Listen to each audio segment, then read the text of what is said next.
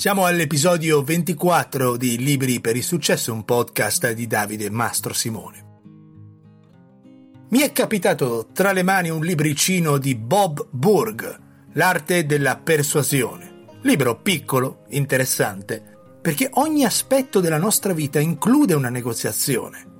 Da un bambino che vuole un gelato a un fidanzato pigro che desidera in qualche modo negoziare due ore di PlayStation.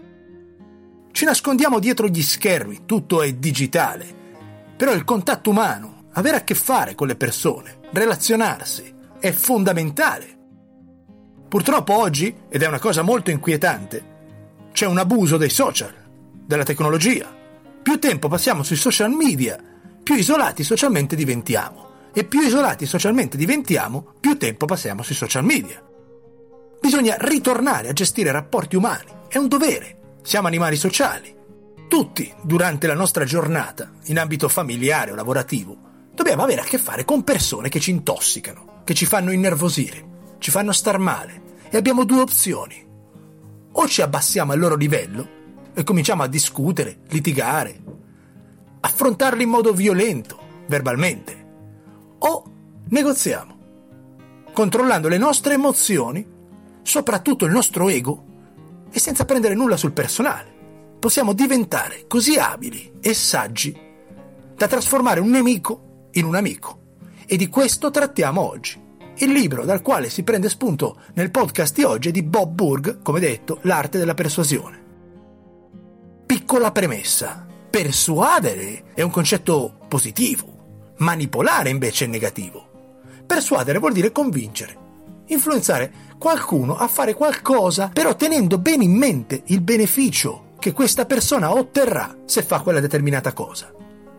Se stiamo negoziando e cerco di persuaderti è perché entrambi potremo ottenere un beneficio. Tra l'altro l'etimologia di persuadere è composta per e suadere, che arriva da soave, da suavis, che vuol dire dolce, piacevole, una parola intrisa di positività, al contrario di manipolare. Manipolare ha come obiettivo il controllo, non la cooperazione. Se io vinco, tu automaticamente perdi. Non pensa al bene dell'altra persona. La gente prende decisioni in base alle emozioni, non in base alla logica. Sono due le ragioni principali che muovono le persone a fare o no qualcosa. La prima, la ricerca e il desiderio del piacere. La seconda, evitare il dolore. L'emozione e il desiderio verso qualcosa generano immediatamente una bugia sul piano logico. Quando volete comprare qualcosa che vi crea un piacere, immediatamente iniziate a convincervi con la logica che sia la cosa giusta. Mentiamo razionalmente a noi stessi perché emotivamente abbiamo preso già la decisione, però ci serve la logica per confermarla, per fare il salto, il passo finale. Però è l'emozione quello che muove tutto. Persuadere richiede un controllo e un dominio delle proprie emozioni prima di tutto. E ovviamente quelle della persona che hai davanti. Devi capire le persone. Un punto chiave è l'annullamento totale del vostro ego. Se siete in grado di relazionarvi con qualcuno facendo in modo che l'ego di entrambi rimanga intatto, siete a cavallo. E per diventare dei buoni persuasori è importantissimo rispondere a quello che succede e non reagire. Qual è la differenza? La risposta è un qualcosa di positivo, la reazione è negativa. Se andate dal medico e vi dà delle medicine per un problema e queste hanno un effetto positivo, vi dirà che avete avuto un'ottima risposta. Se invece l'effetto è negativo, vi dirà che hanno provocato una reazione negativa. Come negoziatori e persuasori dobbiamo rispondere agli stimoli, non reagire. L'ultimo concetto prima di iniziare è il tatto. Se volete persuadere le persone, da questo momento in avanti, tenete bene in mente che il vostro linguaggio deve essere intriso di tatto. C'è modo e modo di dire qualcosa di negativo a qualcuno e di renderlo costruttivo, non critico. Se volete persuadere e negoziare, il tatto deve essere la base del vostro linguaggio. Quindi ricapitoliamo. Le persone agiscono in base alle emozioni. L'ego è il nostro modo di vedere le cose, personale. Non vuol dire che gli altri le vedono allo stesso modo. Rispettiamolo. possiamo decidere se rispondere alle circostanze o reagire. Rispondere è positivo, vi porta dei risultati, reagire non lo è. Il tatto deve essere la base principale del nostro linguaggio. La più importante abilità di un negoziatore e di un persuasore è l'empatia. Dobbiamo comprendere le altre persone, essere caritatevoli, premurosi, comprensivi.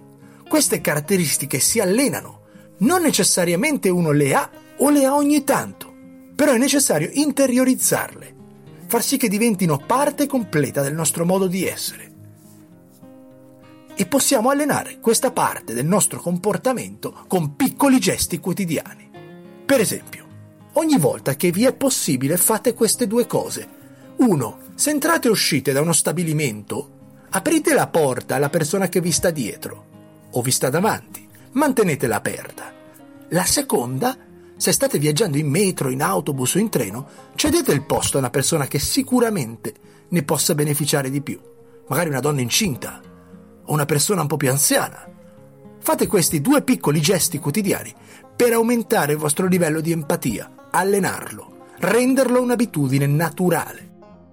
Uno dei podcast che abbiamo fatto qualche mese fa, quello che parlava del libro di Stephen Covey, Le sette regole per il successo, raccontava un aneddoto.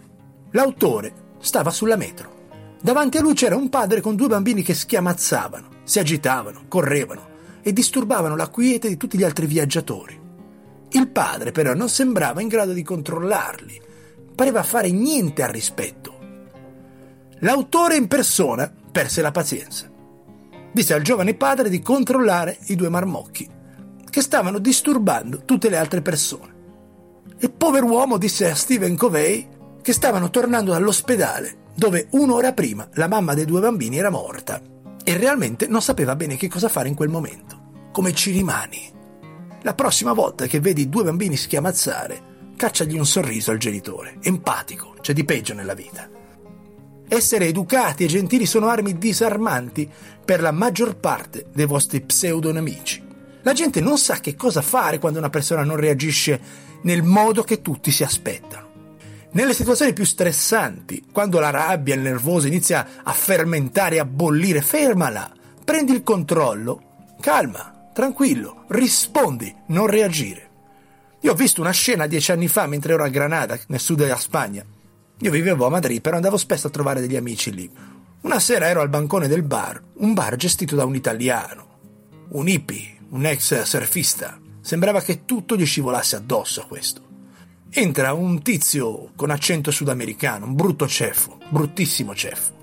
Questo, senza nemmeno troppi fronzoli né giri di parole, gli disse al proprietario che doveva pagare una quantità di denaro per garantire la protezione del suo bar. Altrimenti non poteva essere assicurata e questo tizio, guarda caso, era in grado di fornirgliela. Questo hippie, surfista, gli fregava un cazzo di niente. Gli risponde, gli dice: Ma guarda, fai quello che vuoi, fai quello che ti pare, vieni, brucialo, prenditi tutto, sei benvenuto. E gli mise una birra sul bancone, offerta. E dovevate vedere la faccia di questo tizio, era completamente disarmato, non sapeva come reagire abituato a conflitti verbali, fisici probabilmente, a intimidire, a fare paura. Niente, a quello non gliene fregava una mazza. Il sudamericano era sperduto. Io l'ho visto alzarsi, girarsi e andarsene via. È disarmante. La persuasione è un'arma da usare con persone spesso complicate. Ce n'è tante. Hanno una personalità inamovibile. Pensano di sapere sempre quello che tu hai in testa, anche se non lo sanno. Se tu usi degli argomenti convincenti, fatti, cerchi di fargli capire qualcosa, questi si confondono e magari si incazzano anche di più. C'è un detto. Coi barbari non puoi parlare il latino. Ce n'è un altro in inglese che dice Don't try to teach a pig to sing. Non provare a insegnare a cantare a un maiale. Se vi trovate davanti a personaggi del genere, la prima reazione è quella di dire vabbè dai, avanti il prossimo, questo soggetto mi sa che non ci caviamo un ragno dal buco. Invece qui sta l'ostacolo e qui sta la prova e qui sta l'abilità. Andateci a razzo da queste persone e cominciate a negoziare, a persuadere. Potete usare per esempio una tecnica che in inglese chiamano pre-apology approach, tradotto chiedere scusa in anticipo. Noi del podcast abbiamo scelto di annullare l'ego, quindi non ce ne frega un cazzo di chiedere scusa anche se non abbiamo fatto niente.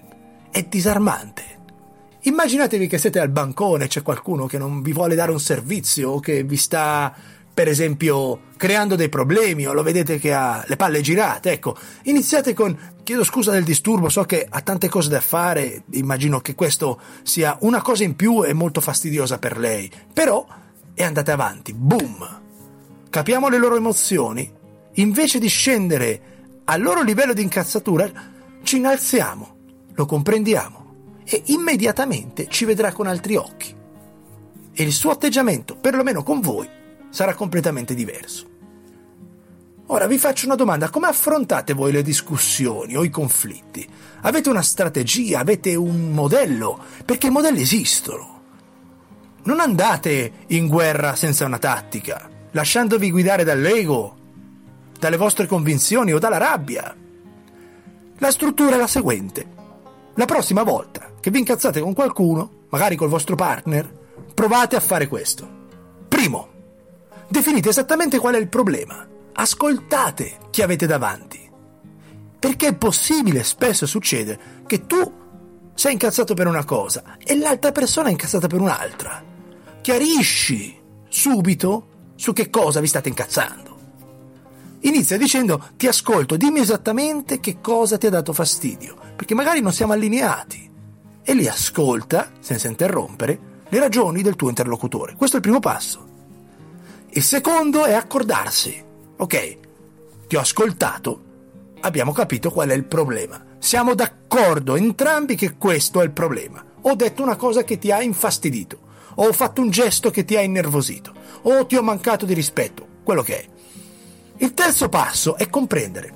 Di per esempio, capisco che tu possa sentirti spaventato, arrabbiato, ansioso, ferito, preoccupato, insicuro, deluso, cerca di comprendere il sentimento dell'altra persona e evidenzialo. Diglielo. Fatto questo, trova un accordo. Iniziando magari dicendo penso che o dal mio punto di vista o per come la vedo io e spieghi le tue ragioni. Se passi da questo processo, se usi questo schema, è molto più semplice risolvere i conflitti. Di quattro passi, realmente, i primi tre sono tutti per l'altra persona. Stai ascoltando, capendo, comprendendo e finalmente ti stai spiegando per trovare un accordo. Un'altra tecnica che si può utilizzare è, per esempio, iniziate così. Se lei non può farlo, lo capisco perfettamente. Aspettate qualche secondo e poi dite, ma se ci riuscisse lo apprezzerei molto. La persuasione è dappertutto. Se vi ferma la polizia in macchina. Sapete come reagisce la gente? Ci sono solo tre modi. Il primo si scontra col poliziotto. Atteggiamento aggressivo, arrogante, del tipo non sai chi sono io, cazzate del genere. Usa un tono e sceglie un linguaggio del corpo e delle parole decisamente fuori luogo. Personalmente, studiando e negoziando di lavoro, lo trovo un suicidio. Non solo ti becchi la multa, ma devi stare anche attento, magari ti fa scendere pure dalla macchina. Il secondo modo è quello delle persone che stanno zitte. Non sanno cosa dire o non vogliono dire niente, prendono la multa se ne vanno, non reagiscono. Considera tu che il poliziotto sta tutto il giorno a sentire scuse o gente che va da loro nel primo o nel secondo modo. Se sei fortunato e hai avuto davanti a te 4, 5, 6, 10 macchine che sono state fermate di gente del primo modo, sei a cavallo. Voi vi fermate, sorridete, con rispetto salutate, abbassate il finestrino nel caso fosse sera o notte, vi consiglio di accendere la luce della macchina perché dimostrate e fate vedere che non avete niente da nascondere. Ecco, questo magari funziona in Italia, negli Stati Uniti non lo so, ma vi sparano prima ancora di avvicinarsi. Il poliziotto ci dirà che stavate andando magari a 90 km orari quando il limite era di 70, roba del genere. La cosa migliore da fare in questi casi, ovviamente non funziona sempre, è ammetterlo, senza scuse. La gente ha perfettamente ragione, è molto plausibile. Ecco, ci credo, stavo andando un po' più forte del limite, ma non me ne sono neanche reso conto. Guardi, non sono solito andare così forte. Ha ragione. Nonostante non abbia nessuna voglia di beccarmi la multa, non ho scuse e ho sbagliato. Se fate questo, vi mettete su un piano perfetto per avere delle chance per scamparvela. Mostrate rispetto, educazione e sincerità al poliziotto. Quello è disarmato. A livello umano, ecco. Se avuto a che fare con gente del caso 1 o del caso 2, ma che vi lascia andare subito. Se invece, magari, vuole controllare la patente, il libretto, se non avete fatto una cosa molto grave, ecco, gli mettete lì un tocco, la frase magica, a gente se non può fare nulla lo capisco perfettamente. Io lo faccio sempre, un 60% delle volte, se l'infrazione non è grave, vi lasciano andare. È ovvio che se avete messo sotto qualcuno, la persuasione non serve a niente. Rimanete umili, se vincete non deridete i vostri avversari. La soddisfazione maligna non serve a niente. Essere arroganti è stupido. I persiani ci hanno perso una guerra coi greci a causa dell'ubris. Sta arroganza e orgoglio eccessivo. Rimani sempre umile, soprattutto nella vittoria. Se sei al ristorante, invece di ordinare, chiedi. È brutta la parola ordinare. Non dire a un cameriere portami dell'acqua. Chiediglielo. Potrebbe per cortesia quando è minuto portarmi dell'acqua. Se due persone al ristorante gli hanno chiesto la stessa cosa, l'acqua la portano prima a voi senza andare in profondità, ecco, con tecniche precise, guardate che se avete tatto, educazione e assimilate un po' questi dettagli, la differenza tra rispondere e reagire, vi si apre un mondo. La sincerità disarma. Se ammettete un errore subito, non c'è spazio per la discussione. Abraham Lincoln era un esperto persuasore, dominava quest'arte. Se avete tempo, leggetevi la storia, la biografia di questo personaggio, è strabiliante c'è una lettera che è un compendio di tutto quello che stiamo dicendo oggi. Allora Lincoln doveva trasmettere a un suo generale, un tale Hooker, che non era per niente d'accordo su certe frasi e commenti che questo aveva diffuso tra l'armata. E ce n'era uno in particolare, quello che il governo, per raddrizzarsi e per andare bene, aveva bisogno di un dittatore. Però ascoltate come Lincoln prepara il suo messaggio vi leggo il pezzo della lettera. Vi ho messo a capo dell'armata del Potomac. Naturalmente vi sono stato indotto da quelle che mi sembravano buone ragioni. Ma credo sia bene farvi sapere subito che di alcune cose che vi riguardano non sono soddisfatto. Credo che siate un soldato abile e coraggioso e ciò mi fa piacere. Credo anche che non mescoliate la politica con la vostra professione e siete nel giusto avete fiducia in voi stesso, una qualità stimabile, se non indispensabile. Siete ambizioso e ciò, entro limiti ragionevoli, è un bene piuttosto che un male. Ma ritengo altresì che sotto il comando del generale Burnside abbiate chiesto consiglio alla vostra ambizione e vi siate opposto a lui quanto più potevate, facendo un gran torto al paese e a uno dei più meritevoli e onorati fra i vostri colleghi. Ho sentito, da persone alle quali devo credere, come recentemente abbiate detto che tanto l'esercito quanto il governo avrebbero bisogno di un dittatore. Va da sé che il comando non ve l'ho assegnato per questo, ma nonostante questo, soltanto i generali che raggiungono grandi successi possono fare dittatori. Quello che vi chiedo ora è il successo militare, poi rischierò la dittatura. Il governo vi appoggerà quanto più gli sarà possibile, e cioè né più né meno di quanto ha fatto e farà per tutti gli altri comandanti. Temo che lo spirito che avete contribuito a infondere nell'armata, criticando il vostro comandante e togliendogli la fiducia, si rivolga ora contro di voi. Né voi né Napoleone, se fosse ancora vivo, potreste trarre nulla di buono da un comportamento del genere. Poi la lettera finisce inneggiando ad andare in battaglia tutte e due insieme, ecco, cercando il beneficio mutuo. Però, se ci fate caso, prima ha infarcito la lettera di un sacco di consigli, di elogi, ha messo del miele e poi, boom, gli ha detto quello che gli doveva dire. Immaginatevi il destinatario di quella lettera, come ci rimane. È disarmato, perché l'hanno beccato, quello addirittura gli sta facendo dei complimenti e poi però gli dice, senti, questo non va bene. Sono sicuro che la reazione non è negativa, anzi, Hooker sarà stato ispirato e probabilmente stimolato a non far più minchiate. Trasformare i nemici in amici. Il libricino di Bob Burg vi permette di iniziarvi in quest'arte. Ovviamente nelle prossime settimane vedremo qualcosa di un po' più specifico, Però come sempre alcuni argomenti prima vanno introdotti e poi vanno approfonditi. E oggi ci fermiamo qui. Tra un paio di settimane vi porto un libro di Robin Sharma, quello che ha scritto Il monaco che vendette la sua Ferrari. Però non è quel libro, è un altro. Grazie ancora per l'ascolto e a presto.